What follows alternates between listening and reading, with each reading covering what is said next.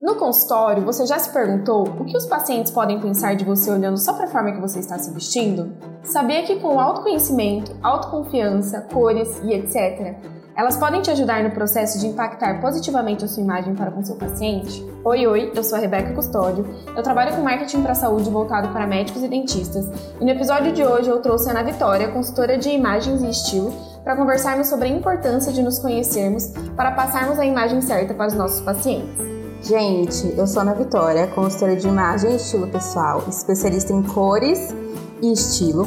Quero agradecer imensamente a Rebeca pelo convite. É sempre um prazer falar sobre o impacto da imagem pessoal e profissional, principalmente aqui tomando um chá com ela. Ai, que delícia! Ana, vamos começar do começo? Acho que o pessoal fica um pouco em dúvida ainda o que seria fazer uma gestão da nossa imagem pessoal. Sim, quando se fala em imagem pessoal, fala-se em comunicação não verbal. O tempo todo nos comunicamos, o gestual, postura, expressões e também através da nossa vestimenta. Tudo isso fala muito mais por nós do que as nossas próprias palavras. Inclusive, se a gente for pensar no marketing geral, a imagem comunica, né? A arte, a cor, a logo, enfim. E a nossa imagem, a nossa vestimenta também fala muito sobre a gente. Tudo que vestimos gera impacto na percepção do outro, e esse impacto pode ser positivo ou negativo e acontece muito mais rápido do que imaginamos, é coisa assim de 10 segundos. Por isso é muito importante alinharmos a nossa imagem aos nossos objetivos, principalmente quando falamos em imagem profissional, Beca. Quando falamos em imagem pessoal e profissional, não é sobre deixar todo mundo igual, né? Ou querer que todo mundo apresente autoridade, confiança a todo custo. Explica pra gente como funciona essa consultoria de imagem e como podemos usá-la a nosso favor.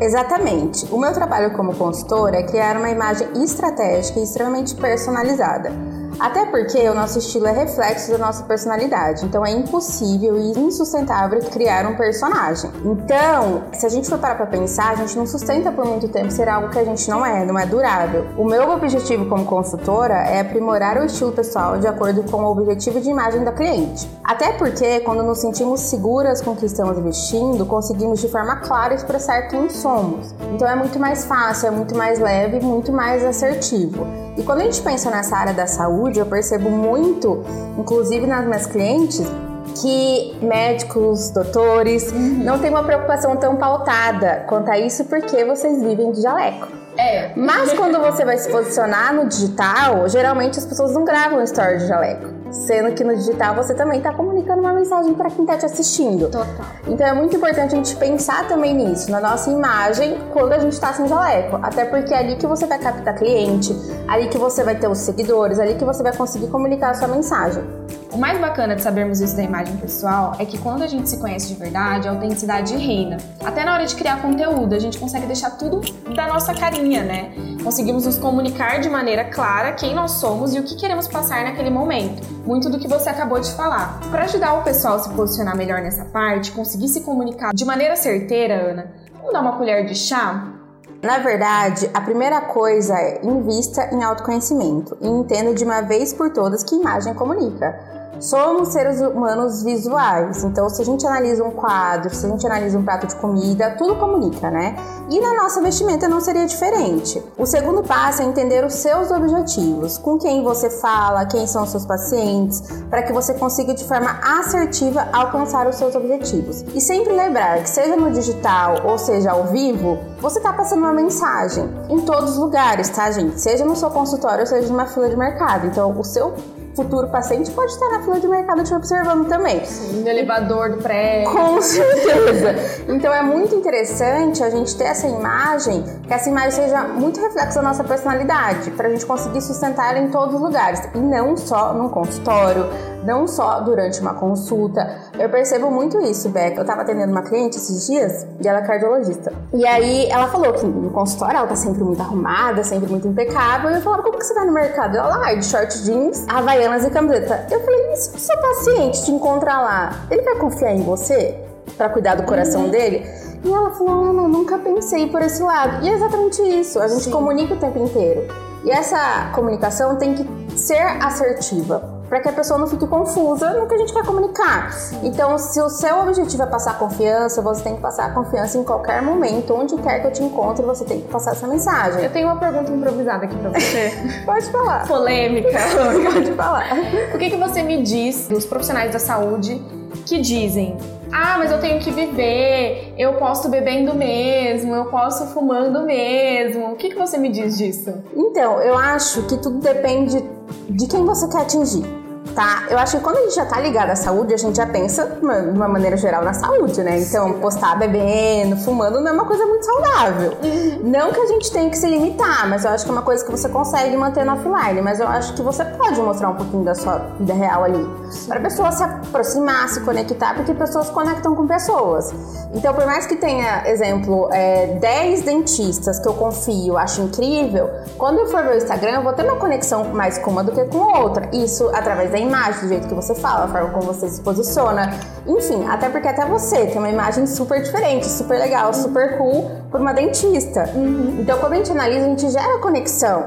E automaticamente, quando a gente pensa na saúde em geral, a gente quer uma pessoa que cuida da saúde, né? Sim, exato. Então, não que não possa beber, mas desde que seja de uma forma que consiga comunicar ali que a pessoa cuida da própria saúde. Sim, porque sim. se a gente for parar pra pensar, se eu olho uma pessoa e penso que ela não cuida da saúde dela, como que eu vou confiar a minha pra ela. Sim. É a mesma coisa se eu aparecesse aqui de pijama trabalhando com consultoria de mar. Você falar, oi, onde essa pessoa vai? Uhum. Então faz todo sentido a gente ter essa preocupação um pouco mais pautada, até porque quando a gente fala da saúde, a gente fala de uma coisa é, que tem que ter essa formalidade.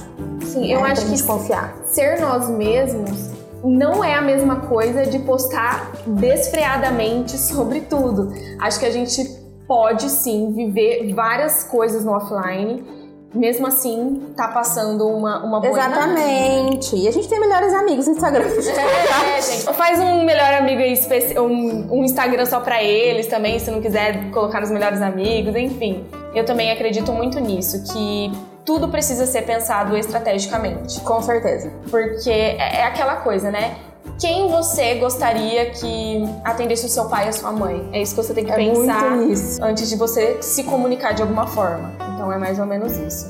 Com certeza. E a imagem, ela é isso, não que ela seja o todo, mas ela faz parte do todo. Faz parte, né? com certeza. Como somos seres humanos visuais, primeiro a gente vê para depois a gente ouvir. Então não adianta você falar que você é competente, que eu posso confiar em você, se eu olho para você e não acredito. Você vai estar falando à toa. Então quando a gente tem uma imagem que já comunica que a gente é, é muito fácil, porque a pessoa vai olhar para você e falar, nossa, ela me passa confiança. Então, ok, às vezes uhum. você não precisa nem abrir a boca, porque a pessoa já confia em você. Sim. Né? E quando você tem uma imagem que não passa o que você quer, seja o que for, confiança ou acessibilidade, criatividade, é mais difícil você convencer o outro. Porque ele vai olhar para você e não vai entender nada. Falando, nossa, essa pessoa tá falando que ela é super criativa, olho pra ela, ela tá de blazer, de camisa e uma calça preta. Cadê a criatividade dela? Por mais criativa que ela seja. Sim. Se ela não aplica isso na própria imagem dela, a gente fica meio, será que ela é? Uhum. Por exemplo, uma pessoa da área criativa, a gente quer uma coisa mais cool. Pra uma uhum. pessoa da área judiciária, a gente quer formalidade. Então, cada profissão pede o seu próprio dress code. Não que a gente não consiga colocar nossa personalidade ali, porque a gente uhum. tem que uhum. colocar, né? Sim. Então a gente fica com a carinha de todo mundo. Mas eu acho que a gente tem que respeitar também cada dress code de cada profissão para que a gente consiga atender de forma assertiva e conquistar e cativar esses clientes. Ai, arrasou. Tem mais alguma colher de chá? Hoje a colher de chá é começa a observar as suas repetições. Então, o que, que você gosta? Como nosso estilo é totalmente comportamental, quando você consegue observar os lugares que você frequenta, o que você gosta de comer, o que você gosta de assistir, é mais fácil você ter referências para você trazer isso pro seu estilo pessoal. Principalmente se a gente pensa em médicos, que vocês usam mais jaleco, uhum. dentistas, etc. Você consegue trazer, às vezes, no formato de óculos, você consegue trazer num brinco, você consegue trazer num sapato, porque geralmente é vocês um corte de cabelo. Um corte de cabelo. Então você consegue trazer sua identidade ali, mesmo que seja de uma forma um pouco mais sutil é. e discreta. Mas na forma que você comunica no Instagram, você tem mais liberdade para colocar na sua identidade visual, nas cores que você veste, enfim, em várias maneiras, do jeito que você fala. Uhum. Então, é legal você entender o que você realmente gosta, o que faz sentido para você e adequar ao que a sua profissão pede. Ana arrasou. Para quem quiser depois acompanhar melhor o trabalho dela, o Instagram dela é @ana com dois N's, Victoria Consultoria. Lá ela compartilha mais sobre imagem pessoal, cartela de cores, enfim, é muito lindo. Obrigada por todo mundo que assistiu até aqui. Um beijo. Muito obrigada, Beca. Adorei falar mais sobre isso e estou ansiosa para o nosso próximo chá. Esse podcast é produzido por Projeto Yellow.